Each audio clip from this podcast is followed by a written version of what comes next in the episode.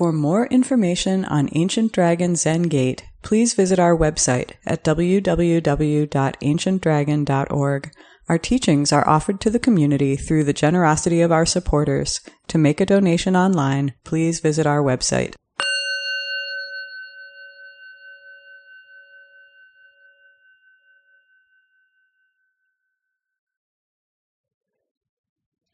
Good morning, everyone. So it's good to be back at Ancient Dragon. Um, change is difficult. I've changed my living place in the last few weeks. Uh, it's a good change, but uh, challenging too. Uh, I want to talk about something that happened, well, 77 years ago yesterday, and is still happening uh, 77 years ago yesterday, August 6, 1945, the United States dropped an atomic bomb on the city of Hiroshima in Japan. Three days later, August 9, 1945, we dropped a bomb on Nagasaki. So I want to connect this up later to one of our paramitas or bodhisattva practices. But um, there's a lot to say about this, and it, it uh, actually has a lot to do with our practice, I think. Within uh, 10 days after the bombing of Hiroshima, there were 40,000 people dead in Hiroshima. There were 70,000 people dead in Nagasaki. And of course, during the many years after, many more people died from radiation and poisoning and, and also many descendants of people who were present those events were affected. The United States government claimed that they saved American soldiers' lives uh, at the end of World War II by through this uh, nuclear bomb at Hiroshima and then Nagasaki. Uh, historians now see that these bombs were unnecessary the United States government, um, now we know, uh, and this is verified by diaries of then Secretary of War Henry Stimson, that the United States government knew that Japan was preparing to surrender before they dropped the bomb in Hiroshima. So the Hiroshima bomb was a warning to the Soviet Union um, preliminary to the Cold War.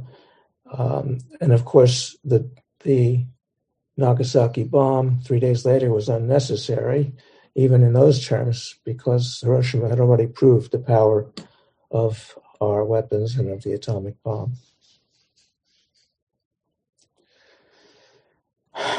The current United Nations Secretary General, Antonio Guterres, has warned this week that humanity is one miscalculation away from nuclear annihilation, unquote.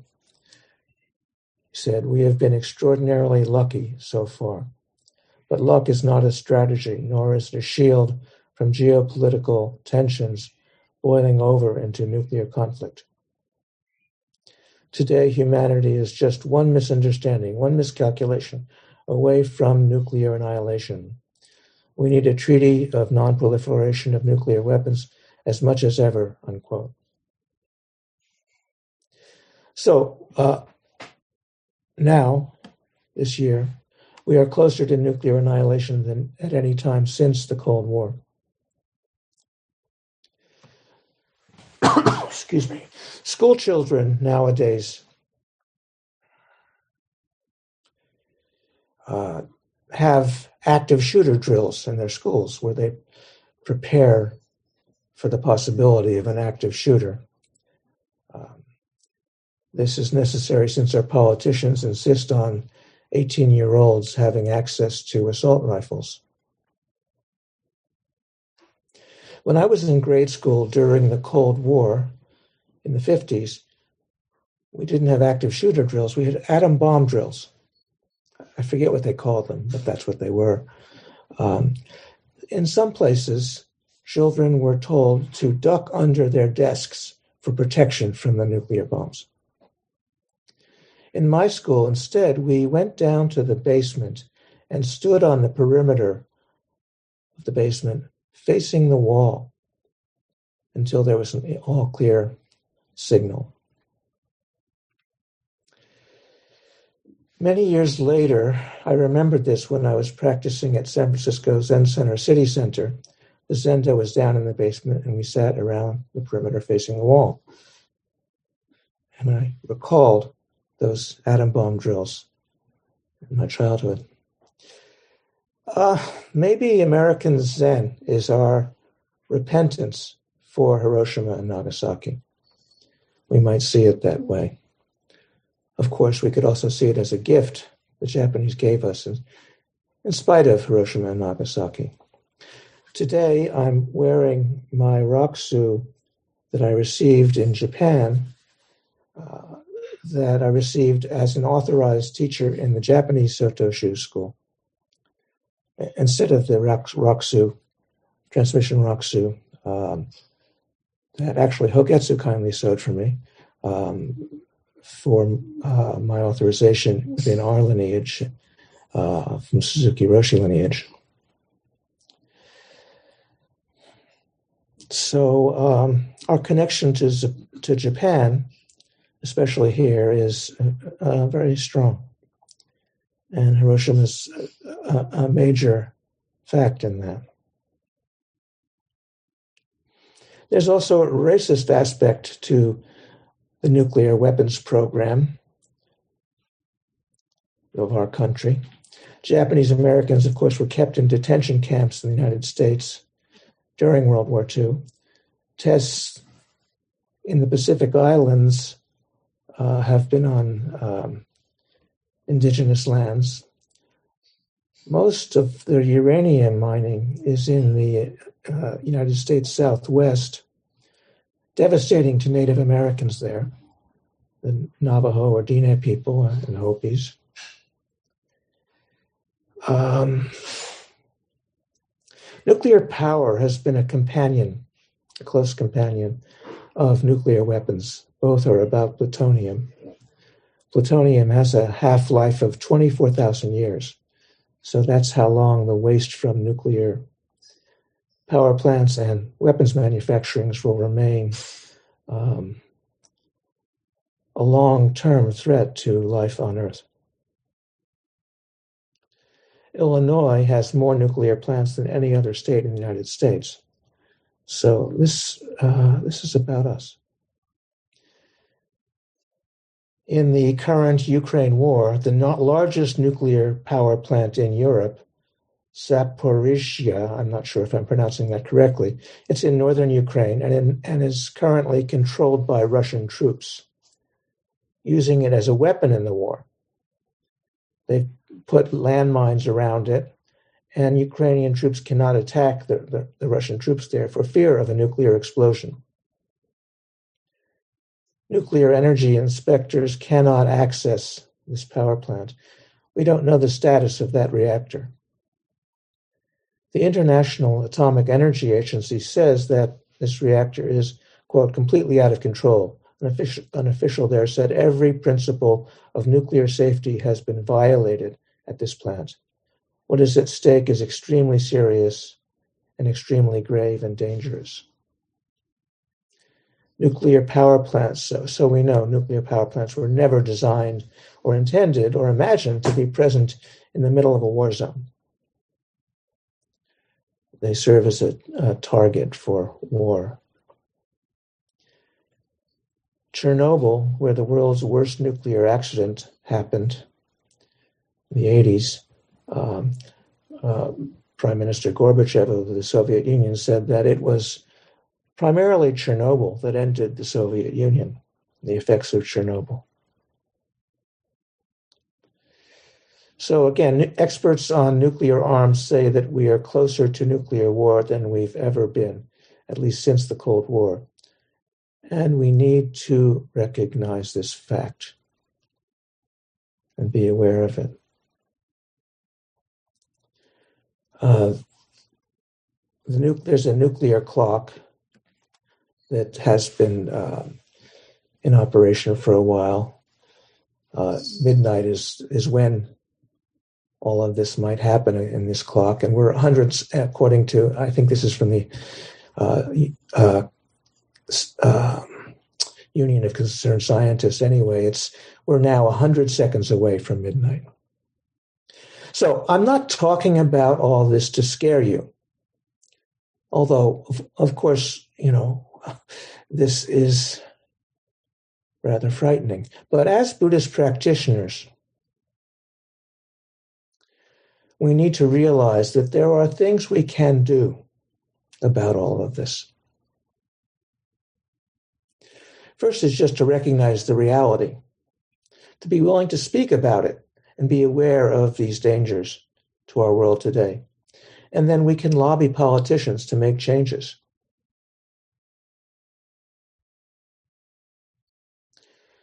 Currently, there's a House House resolution in the uh, House of Representatives, number 1185, quote, embracing the goals and provisions of the Treaty on the Prohibition of Nuclear Weapons. This resolution in the House calls on the American people to lead a global effort to prevent nuclear war. And it highlights five particular issues. One is renouncing the option of using nuclear weapons first. So uh, I, don't, I don't think most American citizens realize that ever since Hiroshima, the United States government pol- policy has included the possibility of launching f- first strikes of nuclear weapons. And uh, if we renounce that first strike use, uh, that would help with the other nuclear powers in the world Of course, we have many, many, many more nuclear weapons than any other country or all the other countries put together. The second thing is ending the president's sole authority to launch a nuclear attack. One person, the president of the United States, has the power to launch a first strike, no matter how unhinged that president might become. So we have current reminders of that. Third issue is, is taking nu- nuclear weapons, United States nuclear weapons off hair trigger alert. In an accident or a misunderstanding of what's happening, nuclear nuclear weapons might now be launched within minutes or even seconds because they're on hair trigger alert. So we can um, remove that hair trigger alert status to our nuclear weapons. The fourth aspect of this resolution is to cancel the plans to replace the nuclear arsenal of the United States with, quote, modernized or enhanced weapons.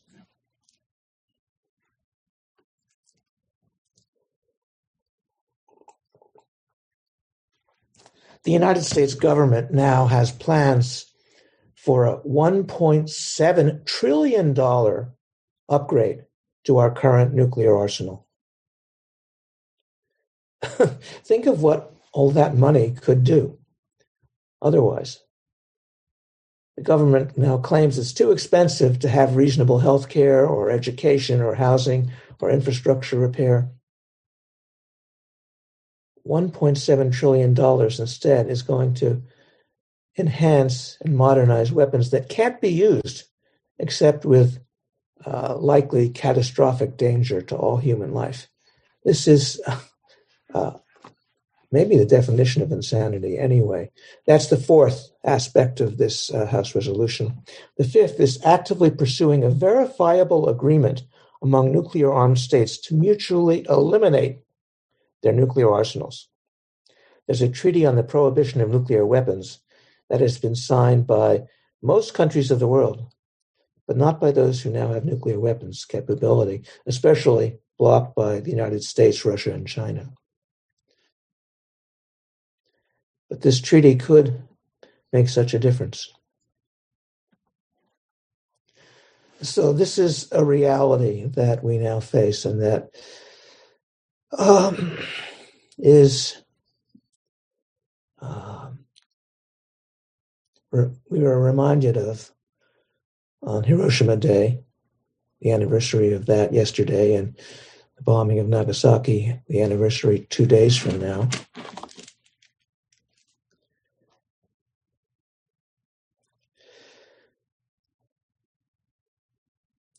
Nuclear weapons and nuclear power all depend on nuclear reactions and nuclear energy.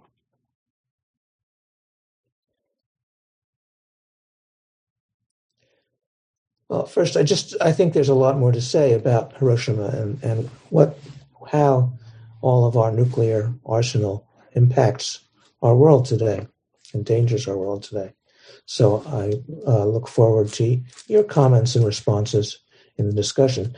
But um, as Zen practitioners, I think all of this correlates to using sustainable energy. Of course, sustainable energy is also um, what we need to face the other day, another big danger of climate chaos and breakdown, which we're seeing all around the world, from heat waves in Europe and uh, moderate heat waves, although they don't feel so moderate here in Illinois, and um, uh, flooding in South Asia and massive forest fires in the west coast and the southwest and so forth. We all know that it's it's not theoretical. So we need to change the, the world. Humanity needs to change from uh, fossil fuel energy to uh, sustainable energy. Um, and we have actually the uh, technology to do to do that.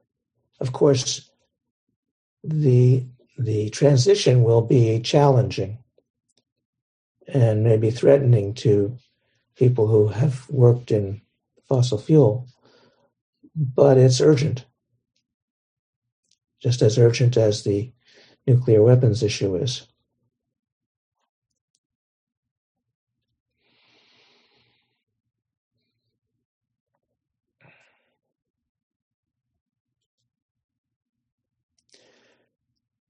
I would say though sustainable energy is a personal as well as a societal issue.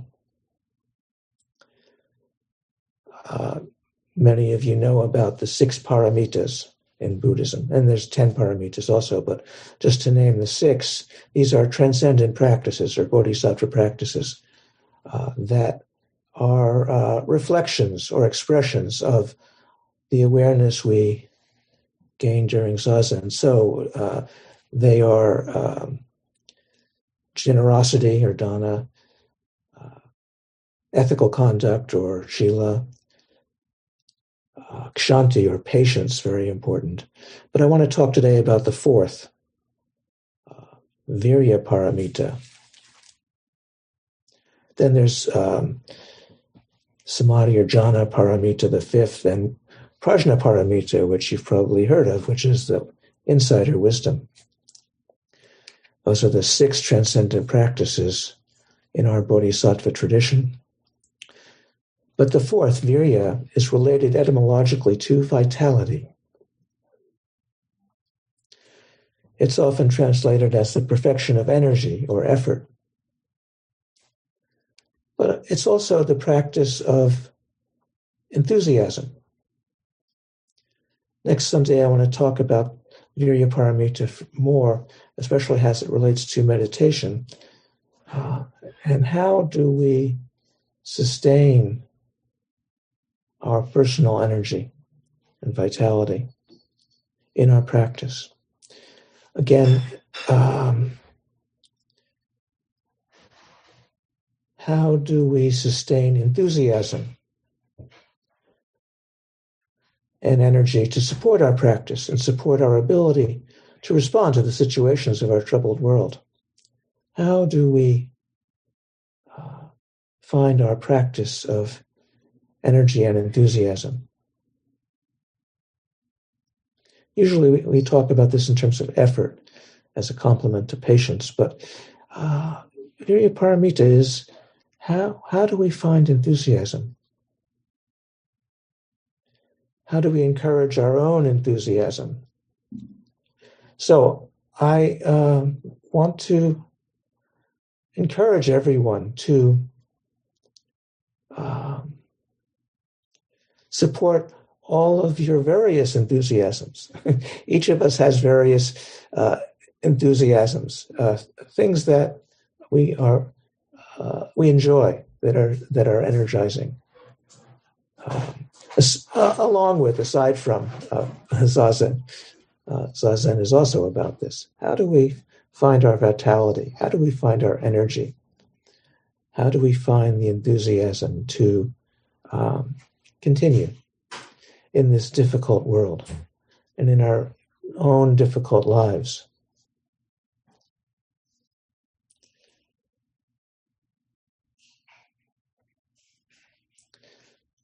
So, some of you uh, are enthusiastic about uh, gardening or the environment. Some of you are enthusiastic about um, uh, reading or philosophy. Some of you are enthusiastic about um, all kinds of things. Um, I think uh, part of our practice of responding to all these difficulties, including nu- the threat of nuclear weapons, is to um, uh, acknowledge to ourselves, if not others, our enthusiasms. Whatever, um, whatever supports you to um, vitality, to interest, to energizing your situation in your life. so, um, I want to, again, I want to talk about this more next Sunday in direct relationship to meditation and how we can use uh, and, and, and support our energy in Zazen, how we can use that to support our enthusiasms. So um, I ended up writing down a lot of the things I wanted to say about Hiroshima, and I thought it would take longer, but I'm, I think I've said what I want to say. Um, how do we find our own energy and vitality? And then how do we use that to respond to these challenges, these just um, existential uh, major challenges to our whole world, including all of us? So, um, I know Hogetsu wrote in the chat that she had to leave early, but I know you've also campaigned for peace, including walking through, through Russia at one time. I don't know. So I'll, I'll uh, invite all of you to respond and share um, perspectives. But Hogetsu, did you want to say anything before you depart? Um, no, thank you. Okay. So anybody else? Um, responses to the reality of Hiroshima and Nagasaki in our relationship and how that how that relates to our relationship to Japan. And um, how do we use energy in a constructive way? So, uh, for the people at Ebenezer, for the people on Zoom, um, please um, comments, questions, responses. This is uh, difficult to talk about, and uh, partly since the Cold War, this was on everybody's mind during the Cuban Missile Crisis, the uh, potential of nuclear weapons. Um, and in the and before that, in the Cold War, uh, we we've been really lucky that there haven't been nuclear, more nuclear accidents or nuclear uh, conflict. It's just it's just been lucky. There have been accidents that were where we came very very close. Um, but here we are in 2022 uh, with growing um, tensions between the United States and Russia. the United States and China, this difficult, horrible Ukraine war, uh, complicated causes, and of course, horrible Russian invasion. So, uh, comments, responses, questions. Um, so, I think Dylan is uh, the host in at Ebenezer. If there's anybody there who has comments, or if anyone has comments here on Zoom, please uh, feel free.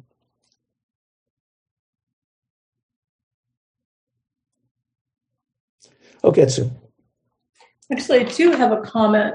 So you can see this scroll in the background of my sitting cushion, and that is a replication of a destroyed wall fresco from Nara, Japan, in 600 or so. It was made, and that's Mahastamprapta, which is the bodhisattva of the arrival of great energy. So I've found during the pandemic that it's been a little bit like, you know, those dementors in Harry Potter that suck the energy out of people. And uh, my response to that has been to venerate this great bodhisattva, but also to really study the emptiness teachings and find the energy that comes from the boundlessness of shunyata. So, um, whether that applies to how I relate to my physical space or my sitting space or um, the difficulties in the world, that I feel like we can always dip in in our zazen and in our practice into that well of a soft energy that moves us to uh, respond in whatever way. So I don't um, don't know what that has to do with Hiroshima, but that's sort of what I've been doing with this great practice of Virya Paramita. So thank you. Thank you so much, Hogetsu. Um, actually, I had seen that scroll behind you, and I, I had somehow assumed it was Kannon Bodhisattva, the Bodhisattva of compassion, who you speak about eloquently at times.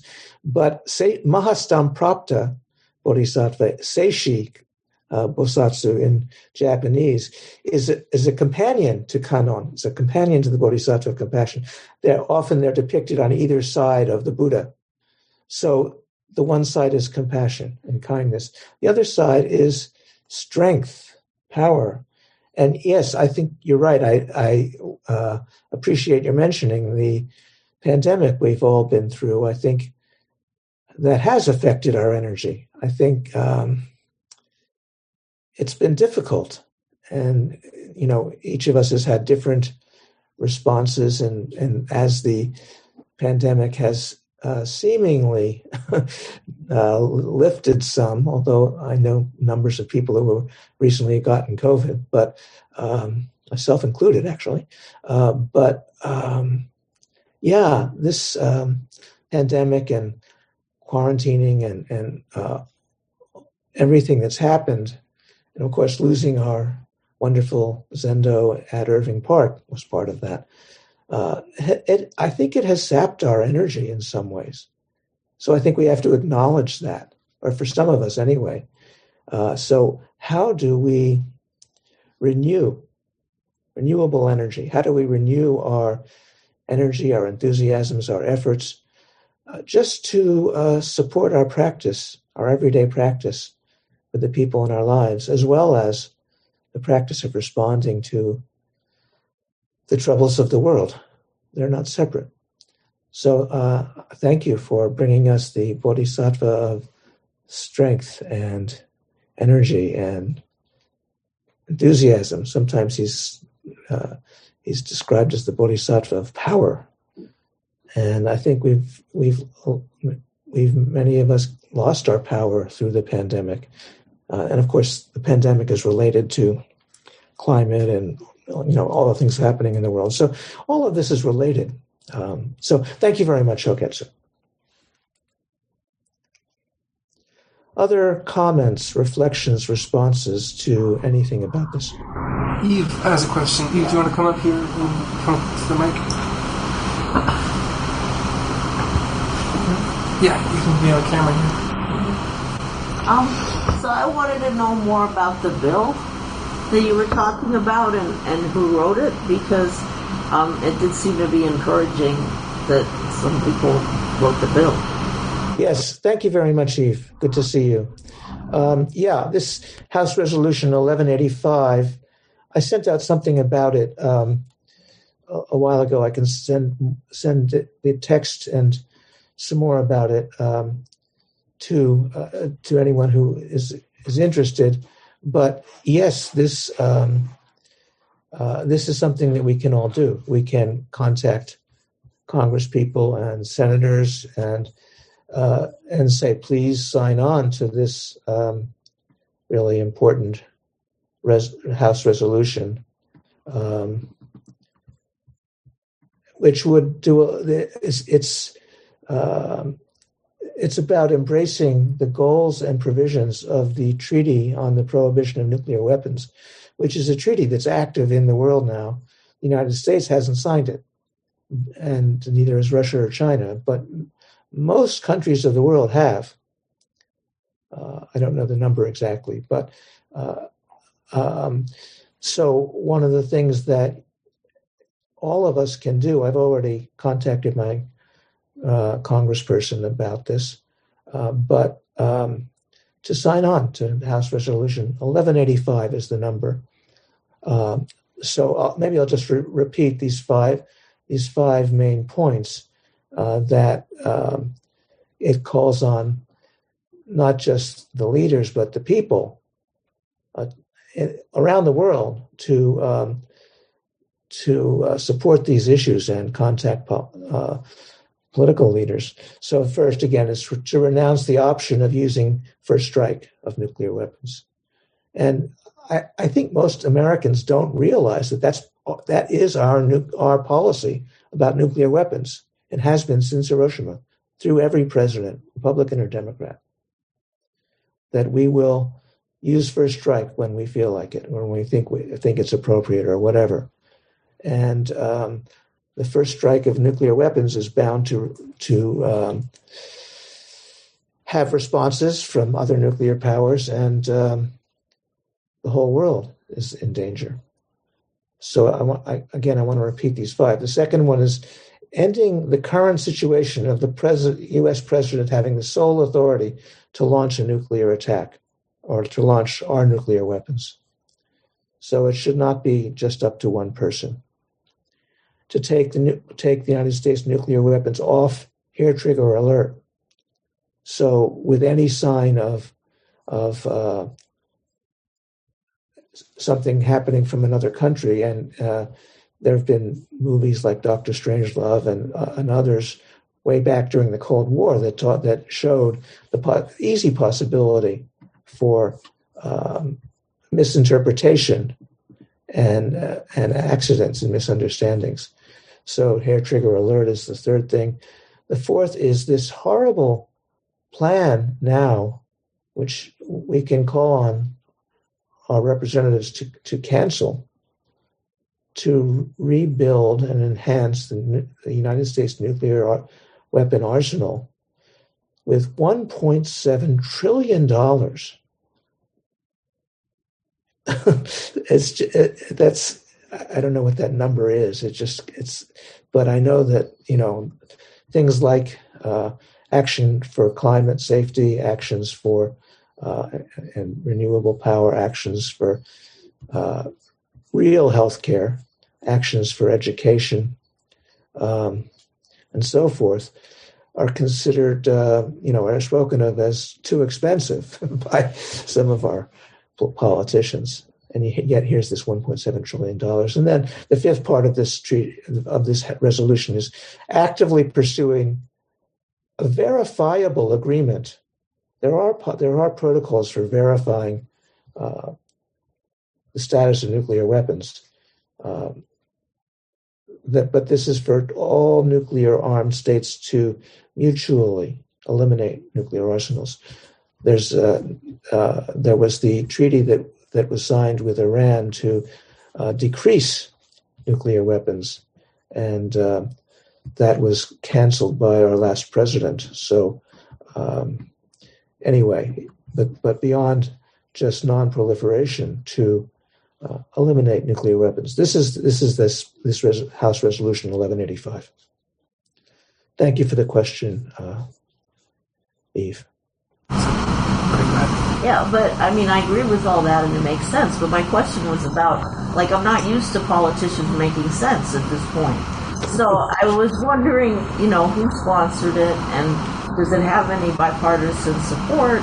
And, you know, not only can we do something to encourage the bill, but can we do something to encourage the kind of thinking that produced this bill? Or yeah, so contact your representatives about this. I don't know. I, I can look it up. I don't I don't know offhand who initiated this bill, but it's it's there in, in front of the House of Representatives. I'll try and research it and get back to you, Eve.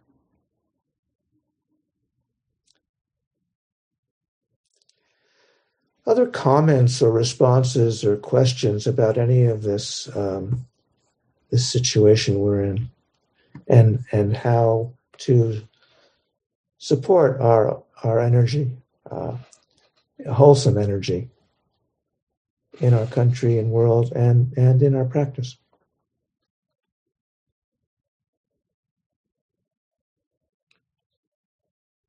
Dylan? Yeah, Jan's got a comment. Do you want to come over here, Jan, so folks can see it?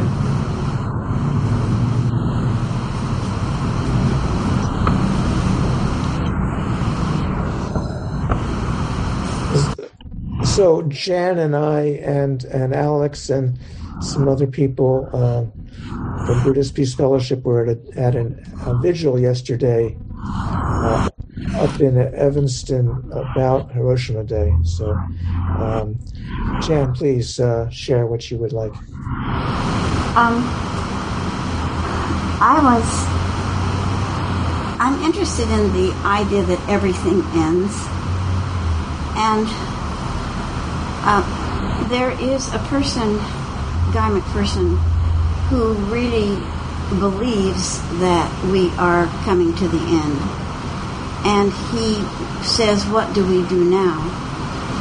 And the same question came up yesterday, where um, David Kraft talked about um, uh, what if you saw a tremendous emergency happening immediately? And he created a theoretical situation. Uh, would you try to pass a bill? Would you, um, it, you know, he gave all kinds of solutions that take time. Um, and in the movie Don't Look Up, there was no time. And the people um, got together to face the end with a nice dinner and some uh, loving talk. And that's uh, what Guy McPherson recommends uh, that we now come together and support one another as best we can. Um, I don't know the solution to this, of course. But I do know that we dropped the bomb on Nagasaki to see whether our plutonium bomb was going to work. And after that, breeder reactors were established all over the place to breed uranium fuel for plutonium. And this became an important function of reactors around the world the United States gave up breeder reactors because they're so filthy and there were too many failures of breeder reactors in our country and in Japan. But breeder reactors are all over the world now and they keep breeding plutonium. And there has become a tremendous um, uh, um, storage of plutonium, and the breeder reactors are making it as we speak. Um, so this is just one problem. And then in the southern United States, we have reactors that are created to produce tritium. And tritium is another type, uh, is, is another material that is absolutely needed for this $1.7 trillion project of maintaining and improving our nuclear arsenal. So, reactors that produce plutonium are called breeder reactors. React- reactors that produce tritium are down at Watts Bar in Tennessee. And, well, I really, when the genie got out of the bottle on December the 2nd of 19, I think, 42 in Chicago, my whole project now is to get that genie back in the bottle. You know, it's like saying delusions are inexhaustible. I vow to end them.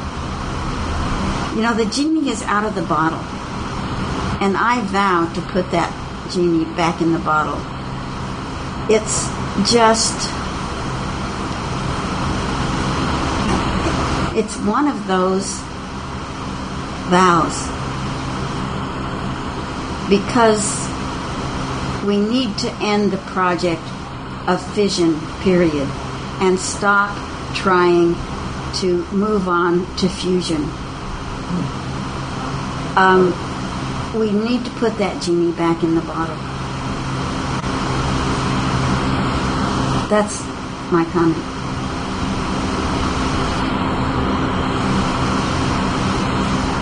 Thank you, Jen. Thank you for your vow. Um, a couple comments on all that you said. Um, yeah, the example David Kraft gave, as I recall, was if you saw a group of children, um, school children crossing the street, and there was a group of um, people yelling at them with uh, swords and, and weapons and getting ready to attack them what would you do? you wouldn't lobby Congress. You would try and do something to respond. And he was talking about the urgency of our situation and how do we respond right now. And it's um, it's not easy.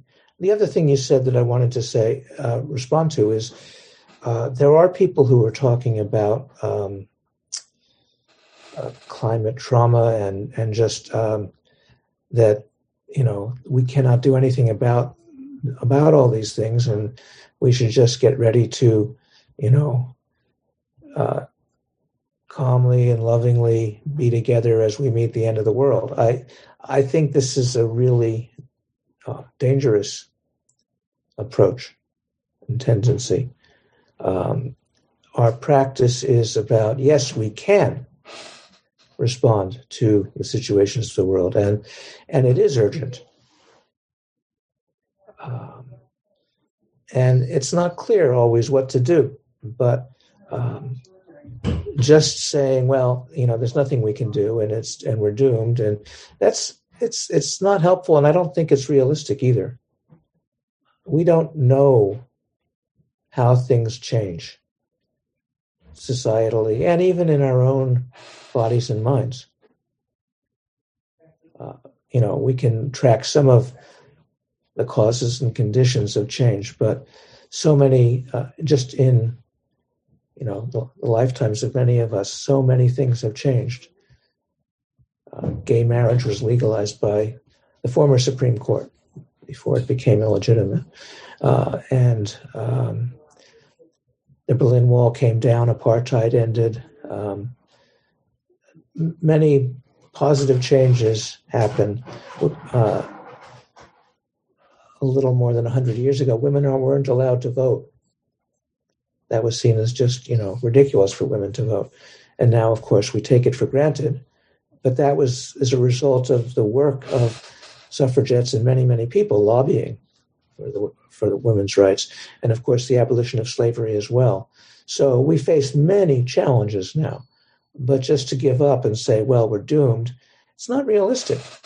Change, you know, the pendulum swings. We have uh, great difficulties, and then um, uh, to to give one example, the vote in Kansas this week by a landslide, people in Kansas, considered a conservative uh, state, voted for pro-choice instead of anti-choice. So for women who are being really persecuted now by some of our politicians. Anyway, all of, there's all these dangers, um, but um, change happens. Yes, the as uh, Jan was saying, the world will end eventually. You know, astronomers can talk about how long before the sun explodes, but that's beyond the context of our lives here. And this is the 21st century. Anyway, um, so um, just giving up uh, communally or, or, or personally, you know, we have challenges. We have the challenge of COVID and we have the challenge of how do we um, uh, support our Sangha now and so forth. Well, there's so many different levels of challenges. But um, hopelessness is not realistic. Anyway, thank you, Jan, for all your comments. Anybody else uh, comments, perspectives, responses? Uh, really welcome any. Kathy has a comment. Good morning. Hi, Kathy. Um, yeah, Taigen, as you were talking and as I've listened to this discussion, I've been thinking about what do we have control over? Uh, what can we do? I'm reading a book right now called Lost Connections, which is about mental health, but it is also, the premise is that in our society, in the world, we've lost a sense of community, a, a sense of connection, that we now are on our phones a good deal of the time. Uh, with COVID, we became more isolated.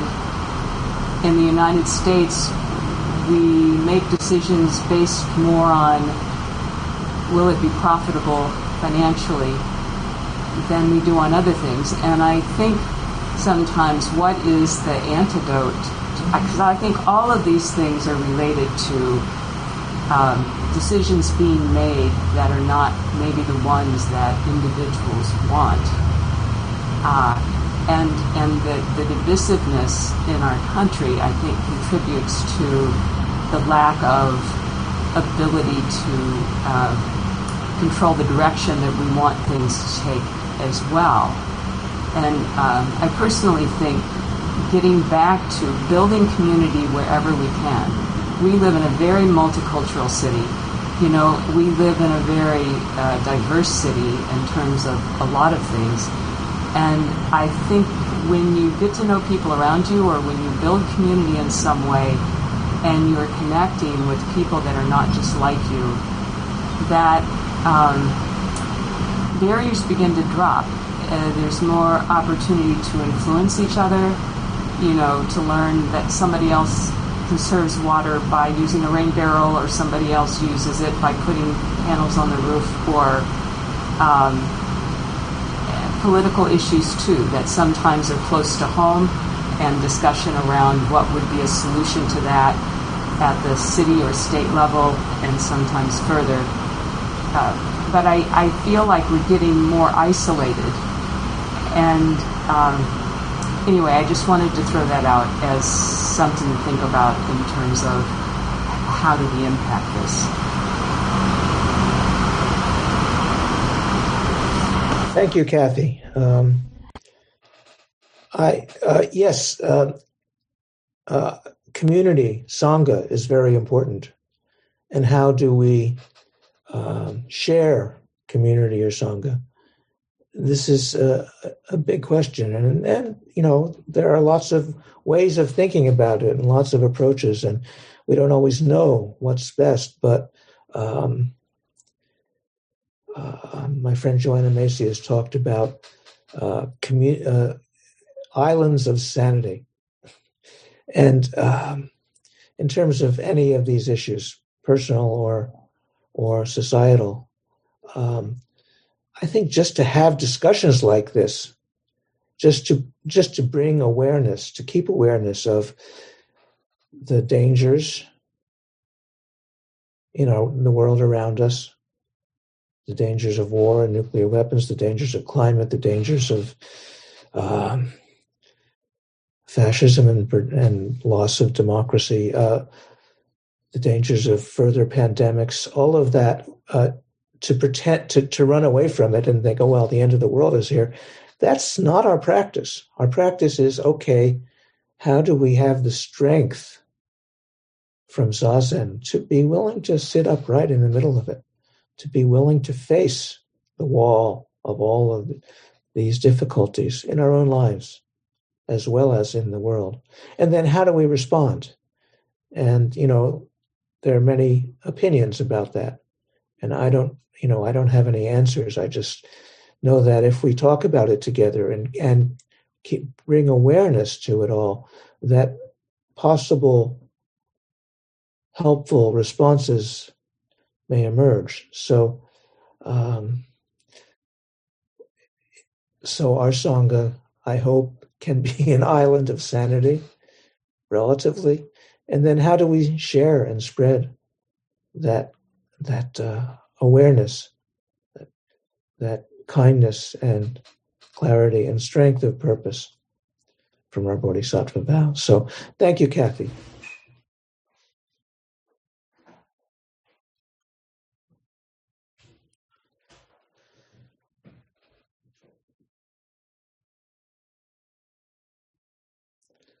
So, any if anybody has any comments or reflections about related to this in any way, uh, I'm really interested to hear whatever anybody has to say.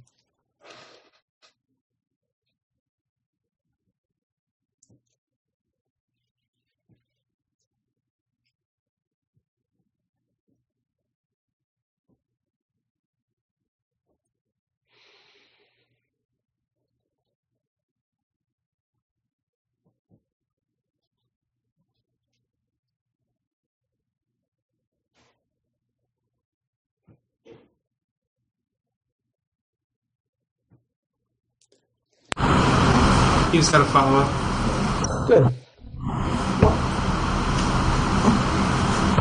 I mean, so I get a little insulted when we say we don't know anything about how change happens, because um, that's yeah. that's why I went into social science, and, and, and I, think we do know some things. Um, I mean, we, we know that what my my um, undergrad advisor called cultural premises are important. The, the, the ideas that we hold that go without saying, and um, and that, that it does. It seems to be um, perhaps not sufficient, but important sometimes to in, to articulate what goes without saying. And I think Zen practice does help with that. I mean, one of the things that's embedded in um, you know what one could call Western culture is the idea that we're separate from our environment and from each other, and and the wisdom that's embedded in in, in Zen and, and many other traditions um, is a counter to that, um, and and I think um, that that can make a difference, and um, and and the other thing I think you know is that that um, that it's not just you know, ideology, but practice. And, and again, that's a, ref- a wisdom that I see reflected in, in Zen as well. Um, and, you know, what people have talked about, about creating community, um, you know, not just by talking about it, by enacting it. Um, that that does, that does important, uh, that is important, and it, and it does make a difference. Uh, and um, and when Joanna Macy talks about islands of sanity, again, um, the point about those kinds of islands is that they can spread. Um, and that when Margaret Mead said, you know, never think that a small group of committed citizens can't make a difference, that in fact it's the only thing that ever does, there was a lot of systemic wisdom embodied in that, embodied in that statement. That, you know, individuals alone, it's not like, you know, the uh, champion or the savior. Uh, is the linchpin for change, but it, you know there have to be people who listen and respond, and and that does happen. It seems in you know in groups where, like you said, these kinds of discussions are important.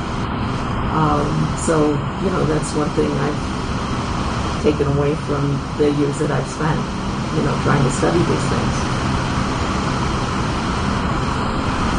Thank you, Eve. I, I uh, thank you. I, I sit corrected. Um, yeah, I mean, people like your work and many people are studying how change happens is important. I guess what I was trying to say is that, um, and not didn't say it very well, is that sometimes change happens and um, and it seems unexpected to most people. Of course, um, every all the changes that happen are a product of many people. Right, but that's that's the nature of complex systems. Yes.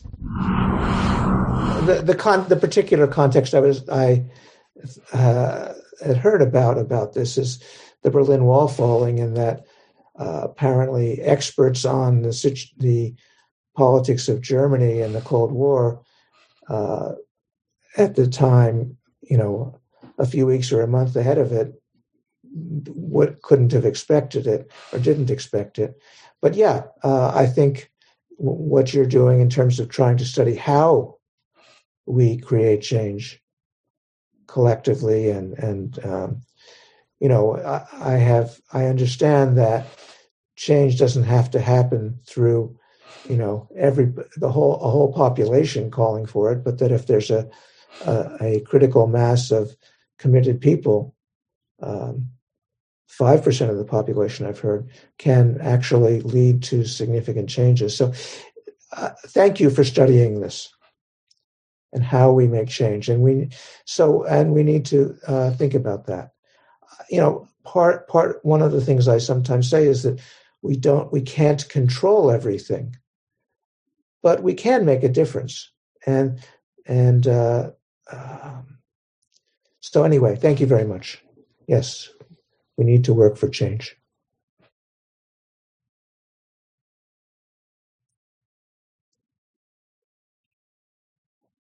And as Kathy was alluding to, reaching out to uh, people we might disagree with about whatever, uh, and finding areas of agreement and, and just listening and speaking respectfully, uh, you know, that's one of the things that we can do uh, to spread islands of sanity, as it were. So thank you for that. Other comments or uh, perspectives on any of this? We got a follow up from Kathy. Um, if I can just add, I'll wait for the siren.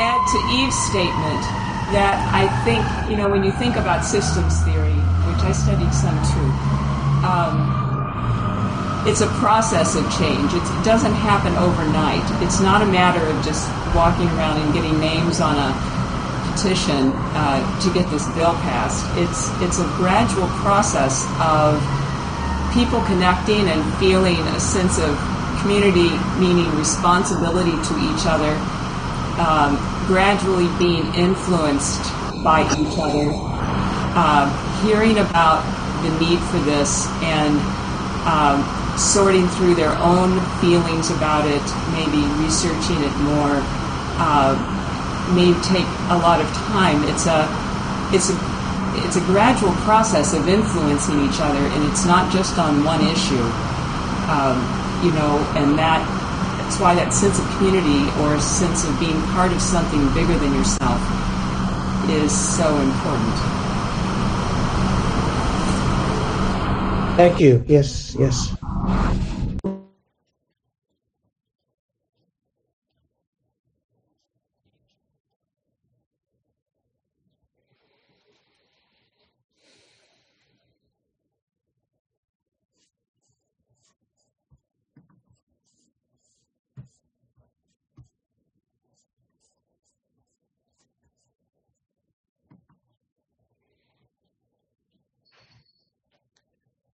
So again, um, anyone who has comments or perspectives to share, please feel free.